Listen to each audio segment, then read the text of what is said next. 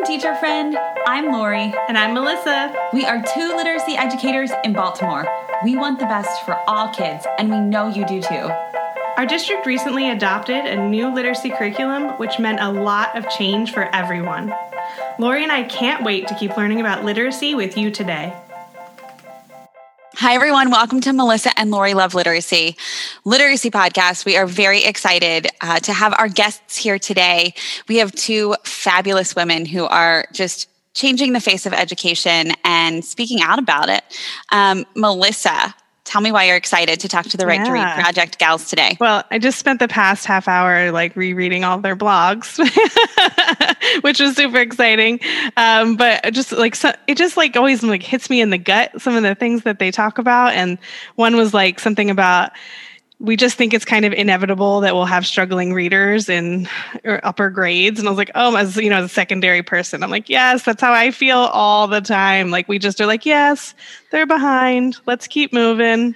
Um, and so, yeah, I know they have all these ways that um, they're pushing for let's not do that. so let's talk to them about it. yeah. So welcome, Lonnie and Margaret. How are you? Welcome to the podcast. Happy to be here with you. Yeah, thanks for having us. Yeah, thank you. And we know it's um it's much earlier there, so thank you for spending your Friday happy hour with us. what better way to spend happy hour than talking about literacy? It is we we totally agree. um, so we would love to hear just a little snapshot of who you are. Um, I have to confess, I so I stalked the girls from another podcast, and when I heard their stories, I was like, we have to get them on our podcast, and they were kind enough to um, jump over to our podcast too. So, um, Lonnie and Margaret, would you mind just introducing yourself, sharing a little bit about your background and um, where you are now in the in the field? So, I'm Margaret, and I got my credential about 15 years ago. I went to a social justice focused program at UC Berkeley, um, and I went there because I knew that I wanted to get into education because of my belief that we should deliver high quality instruction for all students. I was gung ho about it.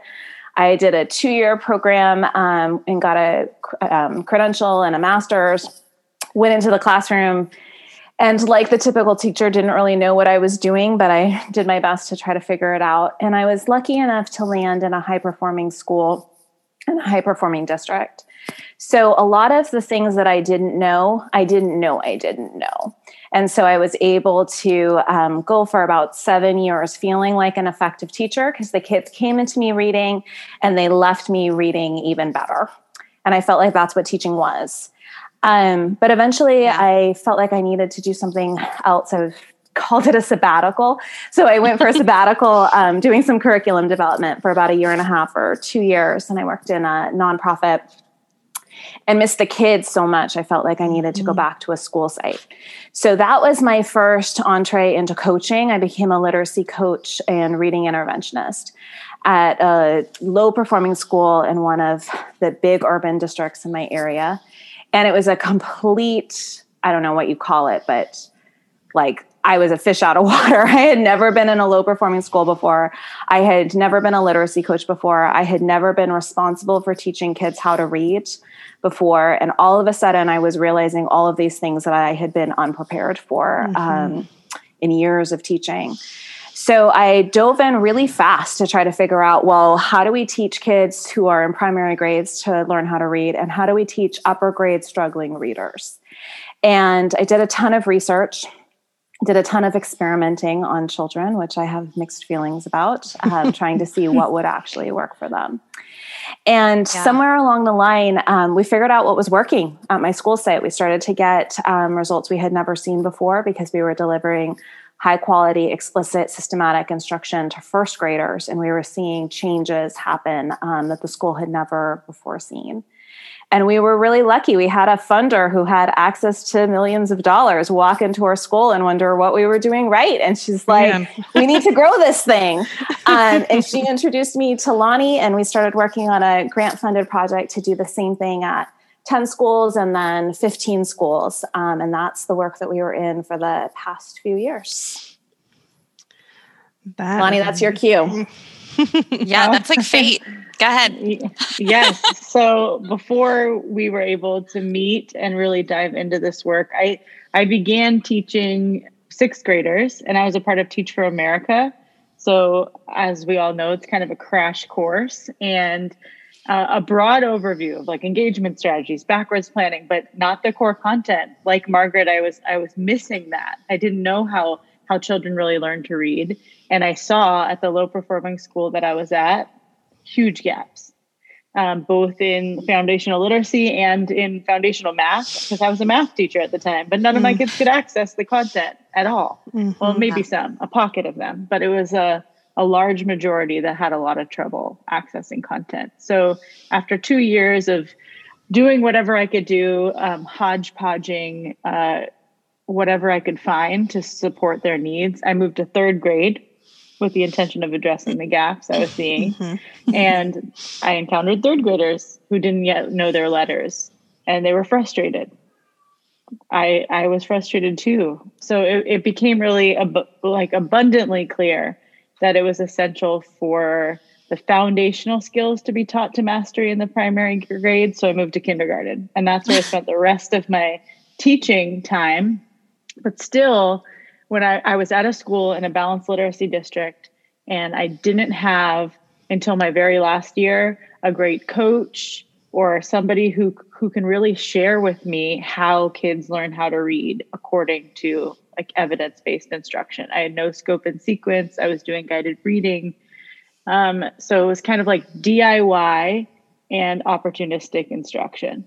And in my last year teaching, I was in a program that finally taught me some of the evidence based strategies, and I became obsessed with like, okay, all teachers need access to this. It's not fair for teachers to not have access to the, the mm-hmm. materials and the knowledge to teach all kids to read. And it's it's definitely not fair for the kids. And so uh, I started looking around for ways that I could to, could spread that message and support as many kids as possible. Um, and that's when I met Margaret, and we were in the this early literacy cohort together um, to really grow the message and and grow the impact. Oh, so good. Your your story's like fate. I love that you're you two connected. It's uh, do you live like near each other? We do live near yeah. each other. and I think one of the things that is really neat is that we both kind of decided at the end of our grant funded project, we decided to try to ground ourselves back in a school site.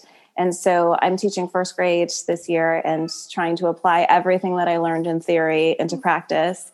And Lonnie is over there at her school. Go ahead.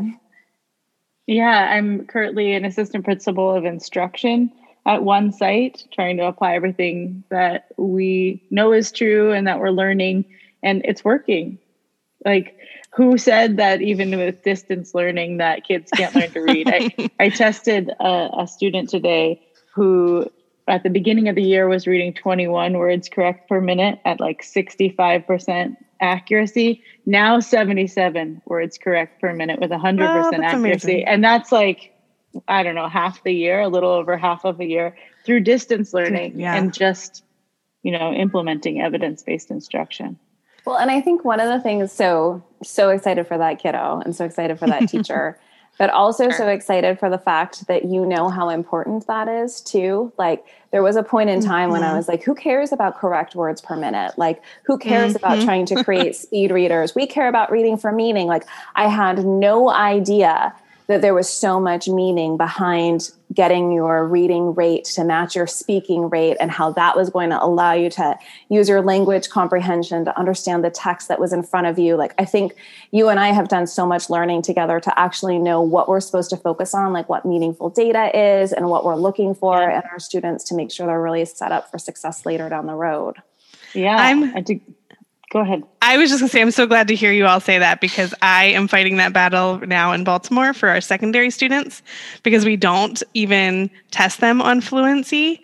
I'm like, mm. we have so many students behind and we don't even know really anything about how they read. So I'm just glad to hear you all say that. It makes me feel like I'm doing the right thing. yeah, absolutely. well, and one of the things Lonnie and I talk a lot about in PD, so we lead PD together through the Right to Read project Um, and one of the things that we've talked a lot with teachers about is helping them under know, understand that like 60 correct words per minute ish is that sweet spot where kids can start transitioning into reading in their heads. Mm. Um, and because they're able to sustain the thought as they're finishing the sentence. Um, so I'm thinking about that kid who can suddenly transition into silent reading and get absorbed in books and actually love the experience of reading because it's not so burdensome anymore. Mm-hmm. Feeling so happy for them. Yeah. Yeah. Yeah, it's that transition between disfluent and fluent reading. It's yeah. like now he he's making way. He's he can attend to meaning and that that changes everything. Lonnie, can you tell us the grade level of the student? Yeah, it's a second grader. Second grader. That's awesome. Good. Getting yeah. caught up. Yeah. yeah. Good. so I think one of the things that we talk about on our podcast a bit is well, a lot is, is, the quote blue part of um, Scarborough's rope. Um, and when one of the things that Melissa and I had to come to terms with in, in a lot of conversations, probably just like you two did, like lots of offline conversations, making sense of a lot of stuff, um, is that when we say science of reading, we mean the entire reading rope. Um, and I think that we're at a point in time where there is a whole lot of attention being drawn to that red part of the rope. So all of those foundational skills and the, the the things that kids need to actually decode and to say the words. Um, but there also needs to be an equal or an equally important attention drawn to the blue part of the rope. Um, so I'm like just really curious in your work um, and what are your thoughts on like how can we draw equal attention to that blue part of the rope to that language comprehension piece it's funny that you're bringing that up because um, Lonnie and I are tasked with doing PD for 73 of California's lowest performing schools. Mm-hmm. So uh, yesterday, that's like that's like not a problem, right? That's a really easy test. no, totally. No um, but I'm just thinking about last week's session because Lonnie was just like, "How did it go? What's going? You know, what's going on with?" We did a PD on um, the first one was on the word recognition side of Scarborough's rope, and then this past week was on the language comprehension side of things. And a lot of really important things came up in that discussion. The first thing that was really important was for us as educators to re understand what comprehension is. So, a lot of us came into the profession thinking that teaching reading comprehension strategies, like teaching predicting and inferring and making text to self connections, was teaching comprehension instead of realizing that those are metacognitive strategies you employ when you have already comprehended the text, you have to already understand the text in order to yeah. be able to talk about uh, an inference that you're drawing, for example. Mm-hmm. And so, um, when we were working with these educators in this past week, one of the things that was really helpful was to realize that um, when we're talking about comprehension, we're talking about the synthesis of word recognition and language comprehension but we're not really well trained for teaching language comprehension. We're not really well supported in our curricular materials and our professional development and our training to understand like how do you help kids understand a grammatically complex sentence? Or how do you help kids understand that it's figurative language that they're reading? Or how do you help kids be able to understand the lack of cohesion in a text? And you're jumping from sentence to sentence trying to figure out what the author didn't say in between those pieces and I think that's the area that we're the weakest in as a profession. And it makes sense that there's a lot of conversation about the word recognition section because that's actually easier to understand. There's better curricular resources for it. There's better training for teachers in it. Um, but there's not and it's easier to assess it. yes, totally yeah. easier to assess. Absolutely, yeah. it feels more concrete. Mm-hmm. You can see the growth in that area much more clearly. Absolutely. yeah. So, one of the things that we talk about as well is equity um, and how, you know, really addressing the entire rope is a lever for equity for all students. And so, I'm curious to what you all think about this. Um, why and how are are is addressing the knowledge building piece um, alongside of that word rec piece the epitome of equity? That's not a big question at all. So it is, okay, it is knowledge building is definitely the epitome of equity because you're giving our your students access to the world, the ability to make connections um, you're like what I'm thinking about right now is like if you're reading a text, uh, you, the only way that you can really make meaning with it is if you can make connections to other information you know, right? It's all yeah. Velcro and knowledge sticks to knowledge. And so if you're not opening up that world and you're only sticking to like being able to lift words off the page, you're not going to be able to make those meaningful connections to really be able to learn from the words that you're lifting off the page and it's all just it's all equally as important but like as margaret was sharing uh, there's there's not enough resources or support given for this side and yeah. that's that's kind of uh, I, I kind of feel like that's that's the biggest crisis that I'm in now as a, a leader in this work is how do we make sure that the same kind of support is happening for that true knowledge building to happen because leveled reading leads to leveled lives. We want to expand um, what our students have access to and the knowledge that they're able to acquire from reading themselves. Yeah. I and think another thing that's bogging. To, oh, sorry, Margaret. I was just going to say another thing that's bogging us down is that there is a lot in the way of progressive educators who disagree about what knowledge should be taught, and therefore there's a lack of commitment to the idea of teaching any sort of topic in depth.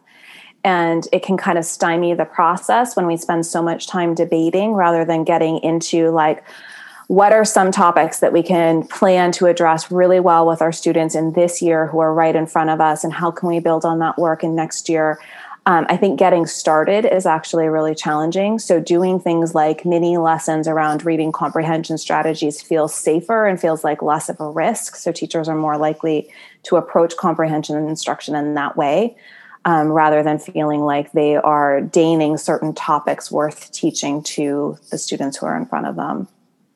Yeah, that's so important. There's such a debate around like whose narrative when it mm-hmm. comes to mm-hmm. the education that we're giving. And like mm-hmm. right now, I'm reading Gholdy Muhammad's Cultivating Genius. It's all it's an equity framework for culturally and historically responsive literacy, right? So it's all like I'm just thinking a lot about the different contexts people are living in mm-hmm. and the mm-hmm. importance to like dive into multiple narratives and multiple perspectives. So that's a lot harder to systematize. Yeah. I think about the leveled text and how they don't do that and how the books that kids read in high quality materials, which I think we all agree are just the, the baseline for educators at this point. Um, that those texts and the the topics and the tasks that students engage in, I we like to say it Wit and Wisdom, but um, I remember we said this in Baltimore too. It gives kids mirrors and windows so they can see themselves in the text but it also helps them see other worlds and different perspectives and i don't know a a parent who would be like, oh, no, you know, I don't know that I want that for my kid. I don't know that I don't want them to see other sides, you know, other perspectives. Um, and I just, to give a parent a leveled text and then to, I always think like give them a leveled text and then give them a text that their, their kid could engage in with high quality materials. I don't think anyone is picking the level text because it's so much more rich in the right. the deeper text. Right. And I think in terms of like the reading rope in general, I th- I think there's a misunderstanding about it being an either or situation and mm-hmm. Instead it needs to be both and but it's the modality of instruction that matters. We use decodable text for the word level reading and rich, complex text as a whole class to engage in really deep conversation. And it doesn't have to be that the child is accessing that text on their own. That's the role of the teacher yeah. is to is to support them by engaging in the text and and giving them the lift of not being able like having to decode every single word in those texts. Yeah. Absolutely. I think so that's what I am firmly committed to as a first grade teacher right now. And I will say that there's a little piece of me that's like, man, this is hard. like teaching a complex text aloud to students and helping them unpack really rich sentences and repack them together and use them as sentence frames mm-hmm. for their own conversation, all of it it takes a lot of prep, it takes a lot of planning, it takes a lot of in the moment decision making, reflecting on the work that they generated at the end. It's a really intensive process. And I think it's important for us to acknowledge that the workshop model is a whole lot easier for teachers. Like I look back at those days when you could just talk for maybe 12 minutes in a quick little mini lesson and send those kiddos off to read independently in the yeah. books that they supposedly could read independently for like 40 minutes of peace and quiet or like conferring one on one with students. Like that yeah. was a much cushier deal than what I'm doing. You don't even now. need to read those uh-huh. books. Like I remember not like you couldn't physically read all those books that you were like yep. handing out to kids every day. So you were just it was you yeah, just you're just pumping like, them through. Tell this book from me. Tell me what's going on in this book. Are you drawing any inferences without actually knowing the text and whether or not what they were telling you was legit, um, or whether or not they were making enough meaning from it? So, Margaret, I know everyone on this call I think knows this already, but just for any listeners out there, like why why did you switch from that model? Like, what is what was not working there. Like you just said, it's easier for teachers and it seems lovely. so why why switch? So for me personally, what happened was that I realized that while I had been a fourth grade teacher and my students came to me reading and they left reading a little bit better, I started to realize as I was diving into the reading research, I could have done a lot more for them. That they weren't getting the kind of accelerated the gains they could have gotten had I been more focused on making sure that all students were working with grade level or above text and all of the instructional mm-hmm. minutes that I had devoted to reading or to the content areas. So I felt like I was getting gains from my kids, but I didn't know that better was even possible. Mm-hmm. And now, for me as a first grade teacher, the options are much different, right? Like I have a lot of kids who came to me with some learning loss in kindergarten, and we're working really hard to make sure um, that they are able to crack the words that are um, in on the page. So I have to do read alouds. And one of the things that I think is so interesting to me is that I can really clearly see I have a significant number of students who are delayed in their decoding development, but they are so smart and so insightful and have such great verbal reasoning. They're drawing wonderful connections, they're adding in all this background knowledge to the text. And I think about what would happen to them if instead they were just given books that were at the level of their decoding, if that was what mm-hmm. their reading experience was when they were in my class. And I realized I would be starving them. I'd be starving their minds. They wouldn't love school, they wouldn't love reading, and they wouldn't have a purpose for learning how to decode. Yeah. I want to drop a mic. I was like, oh, that's just beautiful.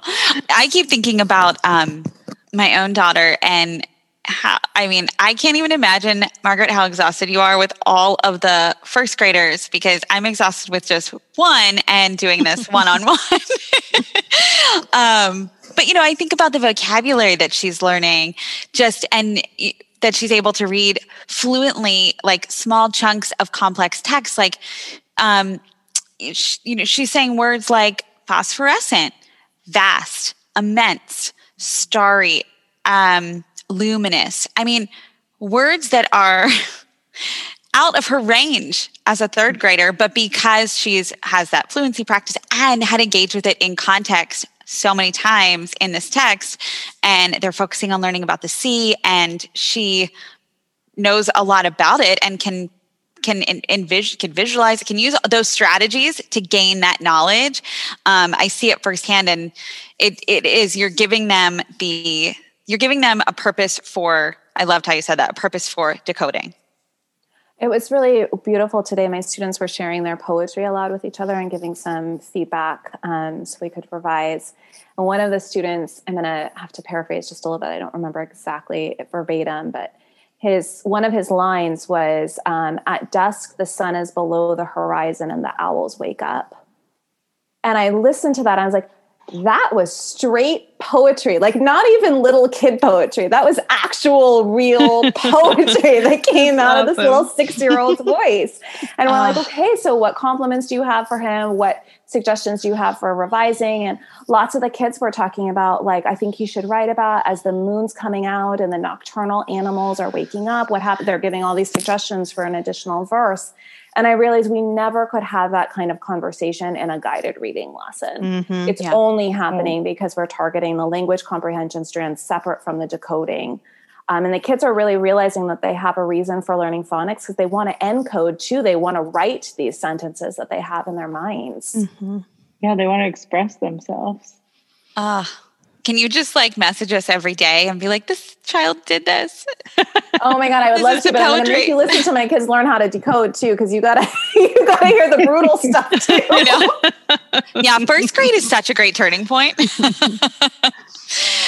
I'm wondering, like, obviously we have built this knowledge and we've done so by forming a cohort with each other you know you two us two and a greater cohort around us who understands that we need to systematically build knowledge over time. But i'm curious what you think about how can we support teachers and leaders in understanding that high quality instructional materials are equity. Like i think um, lonnie i'm pretty sure you said in our pre-call feeling equitable is different than being equitable. And i'm going to make a shirt because love that. I love that so I'm going to just hand it to yeah. you. Yeah, yeah. I mean, it's so true. I come up uh, upon this often in equity conversations and teachers really wanting to have like full autonomy over what they're doing in their classroom because they feel many times like they know exactly what's best for the kids, mm-hmm. right? When we all want to believe that that's true. And I think that there are some things that like many professions, every profession, there's new research, there's new information. We need to continuously professionalize ourselves um, and within the teaching profession to understand what actually is equitable for our students and then lean into that and make that our own. I think that high quality instructional materials are essential, but they're definitely a baseline and they're only the first step because it's teachers that teach kids it's not programs that teach kids That's right. so as as teachers and leaders we need to well as leaders we need to advocate and make sure that our teachers have the materials they need and then are given the support to implement and the support to understand the the learners in their classroom mm-hmm. to make sure that the content and the instruction is relevant and purposeful um, and to move the mark for the kids in their classrooms. Um, I so yeah, it's a baseline, and it's not everything, and it requires a lot of training, a lot of coaching to really. I I experienced it myself. I I have a lot of guilt looking back at what I wasn't doing for kids, and really needed um, a coach and a leader who could support me in understanding why these materials were high quality and how to implement them. And you're a leader who really walks with your teachers. I'm making a I think a pretty good assumption that you probably are sitting in PDs with them, um, alongside them learning. Um, and I I can't underscore enough how your voice reflects that because in like thinking about where things may go off course there's there's so many levels right? There's the curriculum there's the students there's the teacher there's the leaders and then there's the big district leaders and it kind of gets kind of hairy when there's lots of um, cooks in the kitchen or chefs in the kitchen. Um, yeah. but that leader piece is a really integral piece because that leader is the foundation for the for the building and really sets the tone. And I, would love to hear like when you're um, when you're working with teachers like how how do you get that message across that like feeling equitable is different than being equitable? Um, i just i think yeah. that that's it, it's so it's such a challenge to change thoughts to change practice you know and it's so ingrained. Yeah i think it's really clearly and transparent transparently articulating my priorities and getting on the same path with my teachers and just saying like okay my big values right now are like critical literacy and what that means is like everyone having all the skills they need to access the world. And i know a lot about it. I'm going to learn with you and like let's do this together and change the trajectory of the students in your classrooms lives I talk a lot about how there's a lot of um, my teachers are super invested in like the whole child and social emotional learning, and and I I am too.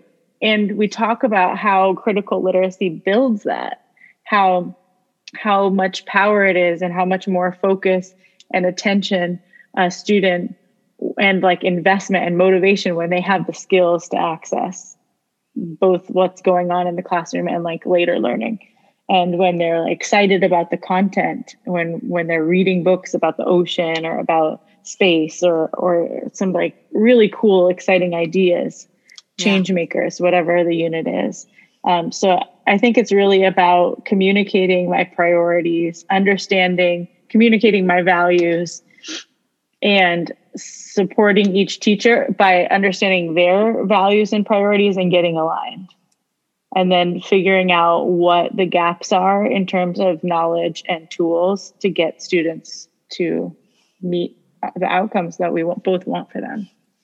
Yeah.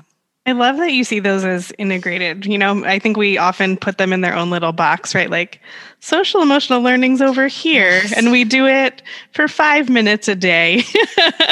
um, and I just, I mean, I love that you can put those pieces together and make it real and it's it's definitely integrated. I, I think on our, our our call together, Margaret was talking about a study. Um, will you talk about that, Margaret? The study around phonological awareness for kindergartners. Oh yeah, so we um, in our community of practice, we were looking at some data where they disaggregated fifth grade office referrals and what they found was the greatest predictor of how many office referrals a child would receive was their kindergarten phonemic awareness data. Oh, wow. And if their scores had not met cut points, so if they came into kindergarten, kindergarten ready, and at mid year they hadn't been receiving the high quality instruction they needed to continue growing, so if they dropped from being at benchmark to below or in need of intervention, those were the kids who were most likely to experience behavior issues, um, dysregulation issues in the upper grades. And I see that a lot actually, where I start noticing um, for me as a coach when I was observing lessons, or for me as a teacher now as I'm mm-hmm. delivering them, realizing that when kids feel like their intelligence isn't being respected, or their needs aren't being addressed, or they're not being intellectually stimulated, or they're not feeling connected to their teacher and a relationship, the behaviors go off the charts. Mm-hmm. And I think one of the things that I'm really realizing is how important it is for us to see that the behavior is actually a, often a symptom of the instruction that's happening in school. Mm-hmm. And I was just having a conversation last night um, with some colleagues about how we seem to be doing as educators a pattern of behavior where we're discussing trauma in the same way that poverty was discussed, in the same way that race was discussed in previous decades, where it's a reason to not have to deliver instruction that meets the student's potential. Mm-hmm. And how important it is for us to be able to think about this as an equity issue that every child who is enrolled in school for 12 years is entitled to 12 years worth of education rather than us deciding that we're going to write this one off because they're just not in a good space to be able to receive it.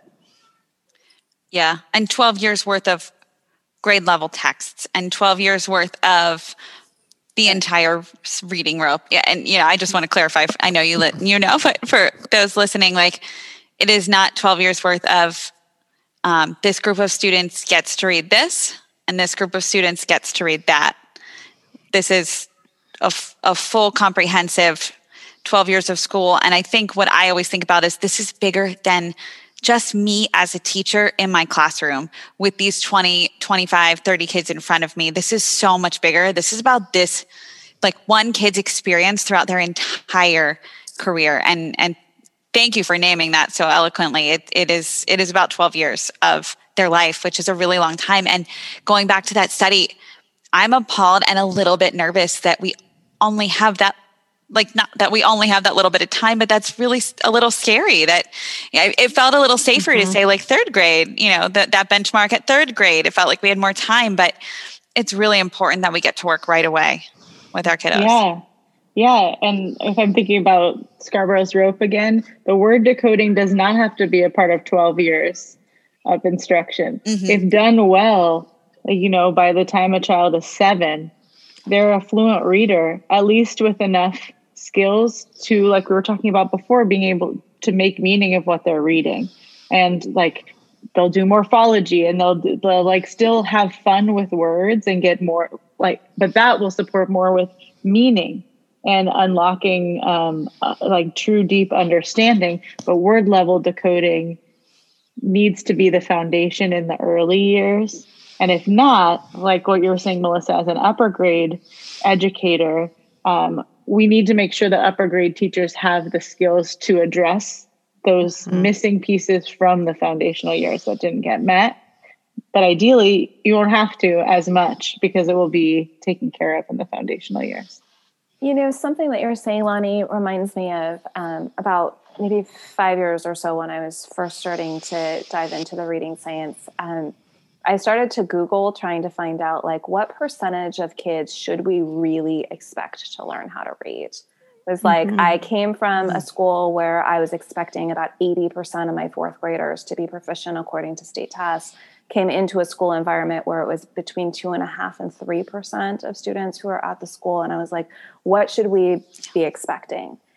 And the moment that I started um, realizing from Louisa Moats upwards of 95%, from other um, reading scientists who have talked about 98% or above, like the percentage of students who are capable of learning how to read, if only they receive the instruction that they need and deserve, is so much higher than we as a profession have uh, deigned to be good.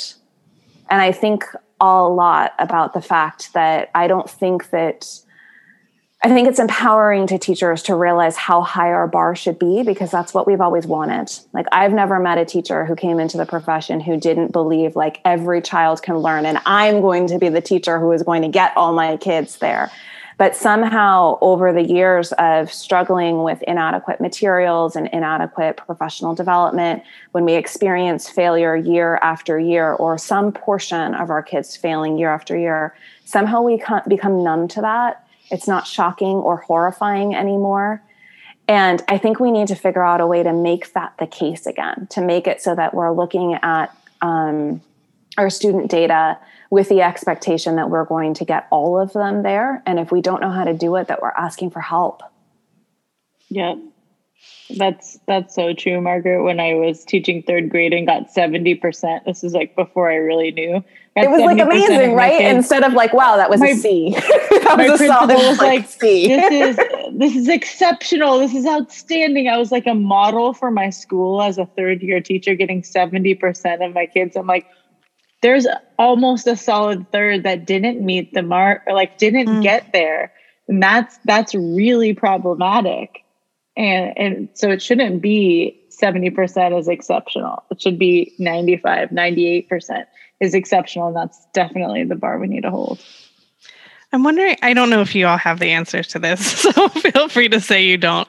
Um, but I, Lonnie, I'm back to your introduction. I'm thinking of when you said like you did TFA, so you didn't get that much training. I also did TFA, but I um, was certified undergrad.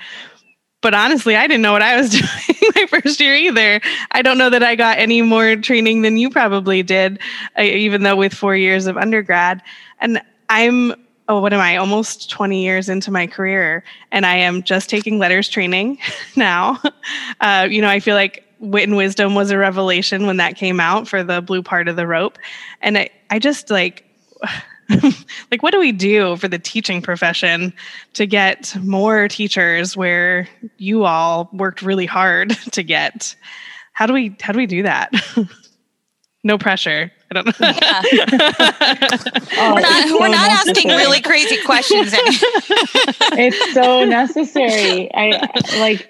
I think when we started doing this work just about five years ago, it was something like 10% of teacher prep programs um, taught students what's happening in in their brains while they're learning to read and now it's something That's like 30% 30% it is insane. it, i feel there's a change in tide. There's yeah. definitely like i i'm now coaching um, some teach for america teachers who have required courses in the science of reading that That's i so didn't good. have 11 12 years ago. Um, so I, what do we do? We need to make it mandated for every teacher to go through a course on the science of reading and to get coaching and support they need to really understand the brain science. We need to professionalize um, the profession in that way. Yeah. I think one of the problems that we set ourselves up for is that I kid you not, within the first semester of my teacher preparation program, I was told that I was an expert and that I knew the students in my student teaching class best and that I was supposed to use my professional judgment to guide my instruction. like my ego was inflated from the moment I was decided to become a teacher, um, which is a really dangerous thing to do because when you mm-hmm. have people who are not experienced told that what they need to do is fake it till they make it we end up with yeah. a profession that's really defensive. And so it's hard for us to therefore admit, like, well, we've been doing this thing for a long time, but not as well as maybe we might have. That means that kids slip through the cracks and we feel bad about that. That means that we didn't live up to our potential, even though we were working so hard and we were so tired as we were doing this um, labor of love. And I think that one of the things that I really hope for is that one, teacher prep can be improved, but two, we can start getting some of the narratives out of teacher education so that we can stop saying that we as a profession are dependent on observational data rather than objective data. If we could get to the point where teachers, instead of looking to somebody down the hall for advice about what to do, or maybe someone on a message board or some mm-hmm. materials on teacher to pay teachers, if we instead could actually like understand what a peer reviewed journal is and know which ones are good and get the information from there and be part of professional learning communities that are learning how to put the research into practice. If we felt really truly supported by researchers and figuring out how to implement all that's being learned about what happens in students' minds as they're learning how to read, if we could then translate that into classroom practice, I think we'd get a whole lot farther. And part of the problem is that teaching has been such a relationship based profession. And it makes it so that it's very difficult for us to look at um, data that's coming from sources outside of other teachers. It's difficult for us to listen to um, to really anything other than someone who's already in the club and already agrees with us. Mm-hmm. We need to be a lot more open to outside messages about what we could be doing to serve our kids. Yeah, and and i think the leadership training is so important too. Like there's a lot of of leaders. So teachers even with a great background are landing in environments that are not conducive to their success. Or like you said this the other day margaret like we no longer uh, should a well managed class just be considered evidence of good teaching if student data isn't strong. And that was really powerful to me when you said that. There's a lot of sites in which leaders are just looking for like well managed classrooms. And they on on walkthroughs bring bring folks into those classrooms mm-hmm. but there's mm-hmm. no connection to actually the impact that they're making. Um, and it needs to be both right? We need supportive classrooms for student learning that are well managed um, but the content needs to be there and our lens for the instruction we want to see needs to be clear. Yeah. I heard, i'll tell a quick story. I heard um, um, I was at the the public swim club um, this summer, and a mom was talking about um, Baltimore City public schools, and you know, saying, um, oh, "I don't know if I'd, ever, I don't think I'd ever want my kid to go there." And I was like, "Oh, well, why not?" And I mean, obviously, she didn't know that I had worked there, so I was like, "Like, why not?" And she's like, "Oh, you know, they're just." Kids are just always yelling and it's very loud. And I said, honestly, I'd give anything for my daughter to go there because the quality of the materials and the, the quality of professional learning that the teachers are receiving is more than anywhere else in this entire state. I said, and I'd put my entire life on that. And she like looked at me. I was like, I worked there. It is they they are using two of the best high quality curricula, and there's nowhere else in the state that are doing that. So a lot of times folks just judge on the climate versus or what they hear about the climate um, and a loud classroom and a noisy classroom can be a learning focused classroom and really that's how we all process i mean we're sitting here talking processing information and um, sharing our thoughts and learning from each other. And that's what we want kids to be able to do as well. Um, and it, it's just that conversation really struck me as um, the outsider of the parent who is just this like you know this person who's very important in the child's life but has no idea about what to look for in terms of what they're actually learning each day. And and if your kid hasn't read a book all year long like mine hasn't in her school then we need to be doing something about that that's a problem the baseline needs to change and we do need to step up as a profession to make sure that every child is reading um, not just a book but books that matter and books that are important about topics that are going to teach them about life. So there's my rant, but agreed. There's your mic drop moment. Yeah. so I'm wondering, um, like in order to do this, I know y'all mentioned um, professional learning as a key lever. What are your thoughts on uh, professional learning? I'd love to hear from both of your perspectives, teacher and leader. Well, so I'm in an interesting position in that I deliver professional development and I was a literacy coach. And I'm back in the classroom now. And I'm realizing that I'm going back in a lot of ways to my old habits of a teacher of expecting that PD is not going to be engaging. expecting that what I really want to be doing is like providing feedback on student work rather than attending to the task that's at hand. Um, and I think that that's one of the biggest problems is that we haven't really done a good job of making sure that professional learning for teachers is both engaging and going to result in outcomes for students. Mm-hmm. So I feel like sometimes I'll go to PDs and they're really engaging and it's super fun, but I didn't walk away with any new strategies other than like an engagement strategy for students rather than like a real instructional strategy to use. Um, and other times, sometimes it feels like a waste of time and teachers i think generally show up to pd expecting their time is going to be wasted. And that's the biggest shame because we are so in need of professional learning as a as a profession in order to be able to grow and do better by our kids. So i think one of the things that i would really like is for there to be a clear um, message to leaders at school sites and anybody who's providing professional development that there has to be a scope and sequence, like a genuine plan for the year.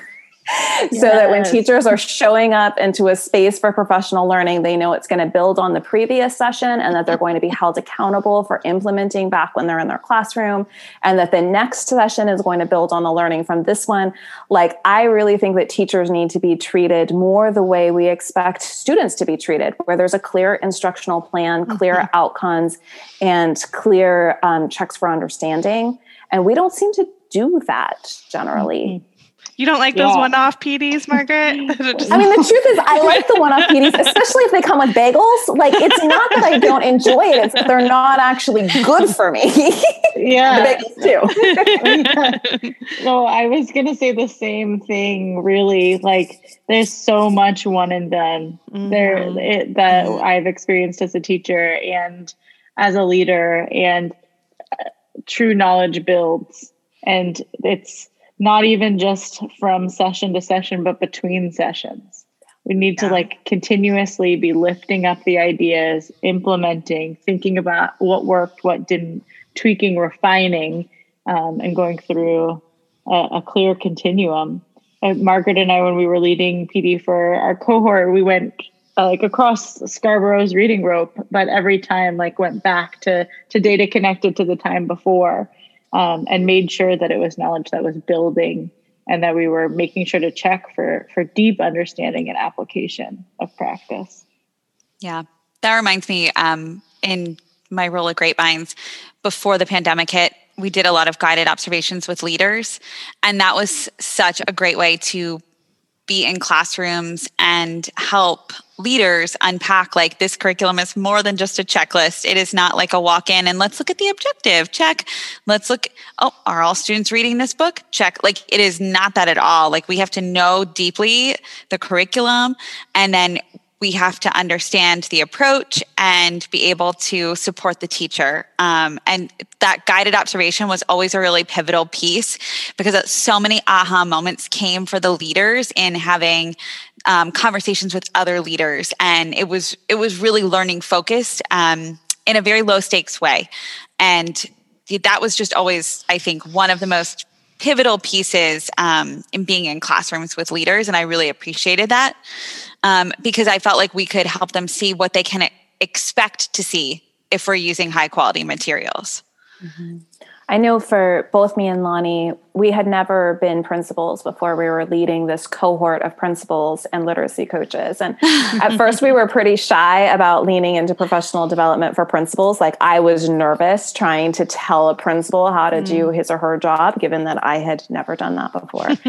um, and then I realized, like, well, I do know how to tell them what a literacy coach needs in order to be successful. So I know how to tell them how to create those conditions. And I do know how to tell them what needs to be in place in the learning environment for teachers to be successful and for kids to be successful. And there was this one moment when I was walking with a principal and we were going from class to class and we were about to go into the kindergarten classroom and she looked at me and she's like, I just got to talk to you. I have no idea what I'm looking for. Mm. And I was like, thank you. Like, thank you so much for telling me that. We're going to do it together. We're going to go in. I'll, I'll tell you what I'm noticing. You tell me what you're noticing. And then I started to realize once she was open with me like that, the more principals I talked with, the more they were open, mm-hmm. saying like they actually hadn't been well prepared as classroom teachers they weren't super well prepared in their credentialing to become principals. They weren't super well prepared in the PD that they were receiving as principals.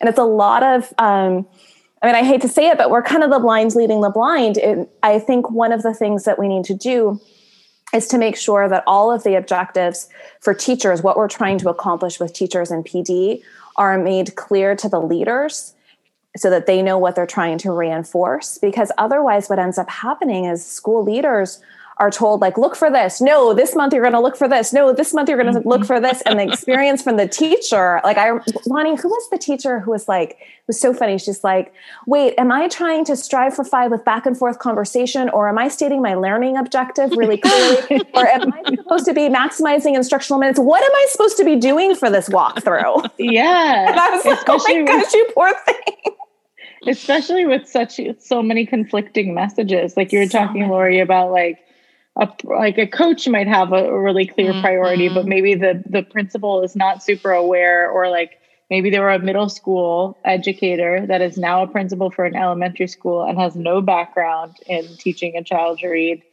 that is like very prevalent in the district that we're working in yeah. and so like yeah so they're getting conflicting messages and then maybe the district has a new priority or like whatever the the shiny new idea is for the moment. And so our teachers are are overwhelmed and and grappling with so many like what is right and what what do i need to know for for this group of people who are walking through instead of like clear aligned goals that they know are impacting their students well, and I've just noticed myself slipping back into some bad old behavior as a teacher. Um, a colleague of mine coined it propathy. It's when you're proactively apathetic. so we sometimes will go into PD with like propathy. And what we're really wondering is like, are you going to hold me accountable for doing this thing, or is this going to be a thing that's going to blow over? And a lot of times mm-hmm. there can mm-hmm. be months where a teacher is just waiting for this curriculum adoption to fall through. So I really oh, won't have to crack the manual open or just waiting for the assessment to change. So no one's really going to notice how my kids did on this particular measure or expecting that this thing you mm-hmm. told me I was going to have to bring to our PLC, we're not really going to look at. So I shouldn't worry about it anyway. Um, but we have to get rid of that propathy because all of that time is time that students deserved better from us. This waiting it out yeah. thing is causing mm-hmm. the status quo to just continue and continue. I remember in Baltimore, it was it was like six months into adopting wit and wisdom, and there were rumors that we were we were going to get rid of it after the first year. I'm like, we barely yeah. even started. Yeah, we didn't do it. but those rumors were grounded in some past experience where that was yes. possible. Yep. yes. Correct. Yes. yeah. I remember walking into a classroom and um, the teacher had the book out and like if you just kind of glanced around, you'd, you know, back at quote back in the day, you'd be like, oh wow, this is she's definitely doing this like curriculum. This is she's she's drive she's jiving she's going for it and uh, like I was really excited to see the lesson. So I had previewed the lesson and I was like, this isn't, this like is, am I like missing something? Like this isn't the lesson. So then I'm like looking around, I'm like, I, I don't see any, like I just saw zero evidence. Like I'm going through the whole thing. I'm frantically like flipping to the lesson, three lessons previously, you know, two lessons forward. And I'm like, what's happening? And, um, I mean, she, she was, uh, like you said, f- falling back into those old habits of, oh, well, I got the book. I'm going to teach it, you know, and not, you know, using that plan, um, to fidelity, integrity, however we all want to say it, um, but at least giving it a go. And mm-hmm. um, that was that was like a moment I was like, oh, okay, we got to do some professional learning here. We have to help her understand, you know, these. Yeah. Um, why we have a lesson plan and and what it is and what it means and how to access it and how to support her feel and feel comfortable with doing it for her doing it with her students and for her students because she deserves to be that professional who can elevate this text for her kiddos. And yeah, I, like- I think one of the things that um, is really sad is that when we're in teacher professional development, like especially pre-service, we're told to write our own lessons or write our own units, and so that actually becomes the mm-hmm. default status. And what happens yes. is that one, you've internalized it because it came from you internally. And then two, what ends up happening is you can't be held accountable for doing something that wasn't comfortable for you. You were the one who mm-hmm. decided what the text was going to be or what questions you were going to ask or whatever. So everything's within your own comfort zone. And it's actually when you're teaching a lesson that somebody else developed that it opens you up for more judgment, right? Like there's this like, did you mm-hmm. do it right? Is right. only possible yes. when you weren't the person who decided what right was. Mm-hmm. And I yeah. remember um, my f- the first few p- programs that I picked up where I was held accountable in any way for teaching it as written, I was nervous. Mm-hmm. I was nervous about someone coming in. I was worried about the feedback that I would get, and it felt much more comfortable for me to innovate and write my own stuff. But what ended up happening was I started to realize that what I thought my students could do was different than what an outsider would think was typical for the grade level and what the mm-hmm. expectation mm-hmm. should be for on grade level tasks. Mm-hmm. And that's when fidelity becomes an F word. Like when you yeah. have the culture or or climate at a school that like you're supposed to write your own lessons and then like you get handed a curriculum that there's a lot of pushback that we have to navigate especially when the rigor is or the bar is raised but it's so innate because it was i mean i remember being in my teacher prep program and we developed unit plans we mm-hmm. you know wrote yeah. all kinds I, I don't remember ever picking up a lesson and having to teach it unless maybe it was like a math lesson and it was one small blip of a student teacher experience. Like from the get go, you walk into your teacher prep program and it is like, you get to be creative, make a, take a pizza box and make a phonics activity. I mean, that was an assignment of mine. Yeah. So, yep. Among others. But you know, so yeah, I, no, I totally remember. I didn't have the pizza box, but I mean, we definitely had to make our own lotteria cards. We had to do like mm-hmm. our own um, collages, grounded in social studies or whatever it was. But I, um, when I had that sabbatical as a curriculum developer, all of a sudden I was like, wait, people get paid full time salaries to write lessons and then go into lots of classes and pilot them to find out how well they resonate with teachers and with students. And then they go back and they revise and then they try it again and then they go back and they revise. Like what was happening for me as a classroom teacher when I was writing my own lesson plans is I had to wait a year to try it again and do it better right. versus being given something that had already been tried many, many, many times and was likely to be more successful. Um, but I don't think that that's the way things are communicated to teachers. I think we often see curriculum as insulting because it's mm-hmm. taking away our autonomy as teachers rather than like you are being given this program and it's like handing a like a high quality script to an actor mm, and yeah. you get yes. the privilege of playing the role in hamlet or whatever um, and it's the your delivery that's what matters so much i love that's that a great way to put it you're the a, you're the a-lister mm-hmm. yeah yeah you got the privilege of a high quality script but it's not because we don't respect you as a professional, it's because we do. And we want you to start off with tools that are going to make sure that you and your kids are successful. Yeah, we want your energy to be in delivery and in like in the differentiation that's necessary or in like the the the actual implementation, not in the design. Someone else's job is that. So how do we navigate these materials because they take a lot of intellectual preparation. Well worth it um, in order to do what you just said, but how do we navigate them? How do we? How I do not know because I so I currently have high quality materials according to EdReports. It's all green, and let me tell you what I'm going to be spending tonight up until probably like one o'clock in the morning trying to plan my lessons for next week. Um, and I'm lucky that it will only be that long because we have a short week next week. But I feel like the amount of time I'm spending a good two hours for every 45 minutes to an hour of the lesson. It's because it's my first year ever teaching the program, but also because I feel like a lot of the professional development isn't grounded in learning how to deliver the lessons. And I think we need to figure out a way to make sure that the professional development that teachers receive is aligned with the curricular materials and helps us feel prepared to use it. I feel like a lot of times what ends up happening is you leave PD with nothing that's going to help you the next day with your kids rather than leaving feeling like, well, tomorrow's going to be even better because of the work that I just did here today with my colleagues. Mm-hmm.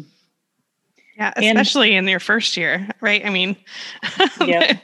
really nothing else you need to be learning in your first year of implementing curriculum.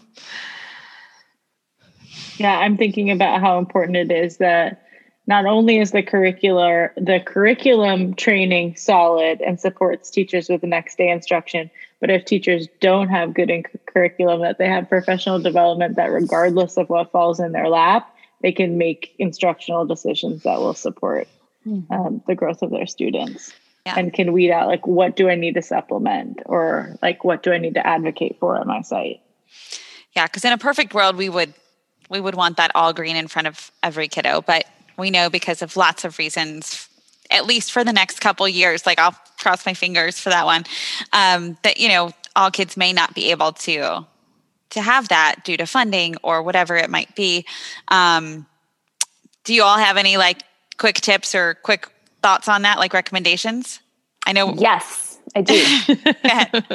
so when I went into curriculum development, they were talking about the front matter of their program. And I'm like, the front matter, what's that?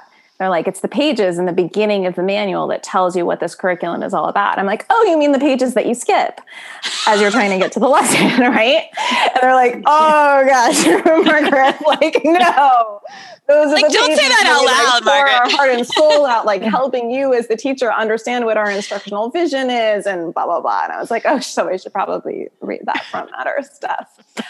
Um so anyways it turns out there's really good stuff in there. So, any program that you have, if you spend the time reading the front matter, you can start looking to see what their ideas are about how students learn how to read and what the role of the teacher should be. And when you look there, you're often able to find out what the holes in the program are likely to be. So, mm-hmm. for example, with the program that I'm currently using, talks a lot about reading being a visual process and that was my red flag to realize this program is not strong in phonemic awareness. Mm. In fact, there is not phonemic awareness past midway through first grade, which is a huge problem. But I wouldn't have known necessarily to look for it unless I had read the description of how they thought kids learn how to read. And like the program that Lonnie and I had before this curriculum adoption, uh, they talked about the magic of kids learning how to read. So kids learn to read by reading, and the magic unfolds. and like that was her big red flag. Like, actually, you just should have a wand and pray because we don't have tools here to help you teaching these kids how to read. Um, so I actually think it would be a really good use of teachers' time to sit in a PLC and to look at the materials that they have and to read that front matter and see how it aligns with the research that is known about how kids learn how to read. Um, I think if we're conscious consumers of curriculum and we understand that what we're being given is something that is likely to have holes in it, and it's for us to figure out what those holes are and how we're going to patch them mm-hmm. or are we going to just decide this is something that's not appropriate for us and for kids because we deserve better Mm-hmm. I think a really great. I, w- I couldn't agree more. I think a, a good resource for doing that sifting is the Reading League put out an, an amazing tool, a curriculum evaluation tool mm-hmm. that like you could look through the curriculum that you have, read the front matter, and look for green flags or red flags, and then make instructional decisions based on that. Yep. Yeah. That's a great, great suggestion as well. That was the recent one, right?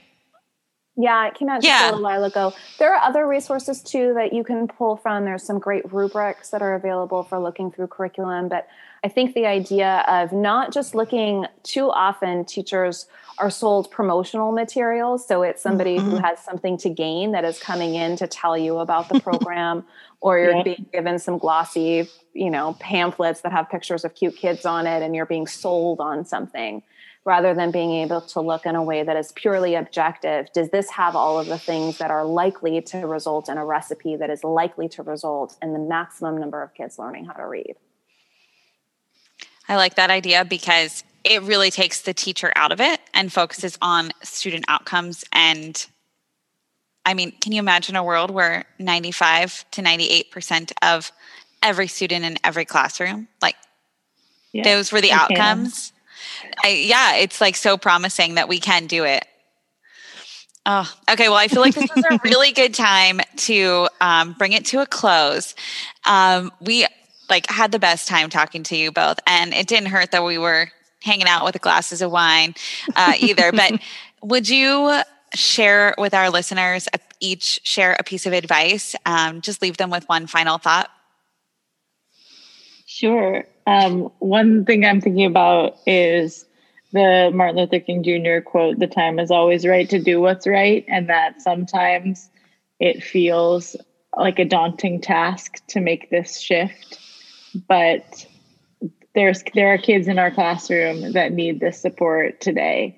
And so I, I just want to strongly encourage everyone listening to to take that first step to unpack the curriculum that you have, to advocate for the professional development that you need, and start implementing practices that you know or come to know really make sure that we can get as close as possible to that 95% of kids learning how to read. I feel like in order to be able to do that, another really good step for all of us to do is to be really clear about the things that we don't know and to ask questions about it. So I think um, one of the things that I've been discovering, particularly in the past year, is realizing how many experts there are in fields of cognitive psychology or speech and language pathology or linguists who are actually really wanting to help teachers. And there is a whole community of people in fields that are not our own who are cheering us on and wanting to try to make a difference. And if you're wondering, um, you know what uh, how fluency and comprehension are related or if you're wondering how to teach grammar and what would be a good way to go about approaching it with the students you have in front of you or if you're wondering um, anything about is a child developing in a typical way or not and what should i do about it that reaching out to other fields is a really good way to go, like checking in with a speech and language pathologist at your school, checking in with a university, checking in um, with anybody that you can reach out to. There's lots of forums. Spell Talk is a great place to post questions um, where you can actually get information that isn't easily accessible if you just go educator to educator. And I think one of the things that I would love for all of us to be able to do is to feel comfortable, like Lonnie was saying, to embrace that it's okay for us not to know. Actually, our data mm-hmm. shows we don't know.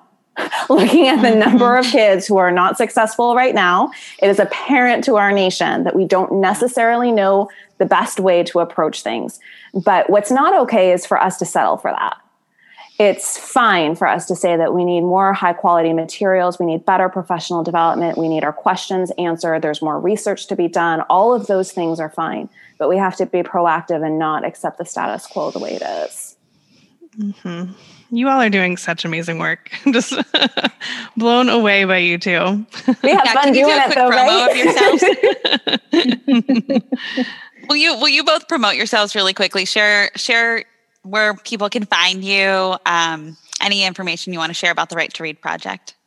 Yeah, so we're the Right to Read Project. We have our blog on our website, and then we're also carried by Reading Rockets. And then we also have our fingers in all sorts of other fun projects. So we work with the Barksdale Reading Institute, the Reading League, Teachers Top 10 Tools, um, and Hill Learning Center as part of an organization called the Big Dippers. So we have a short course on the science of reading people are able to access. We do professional development.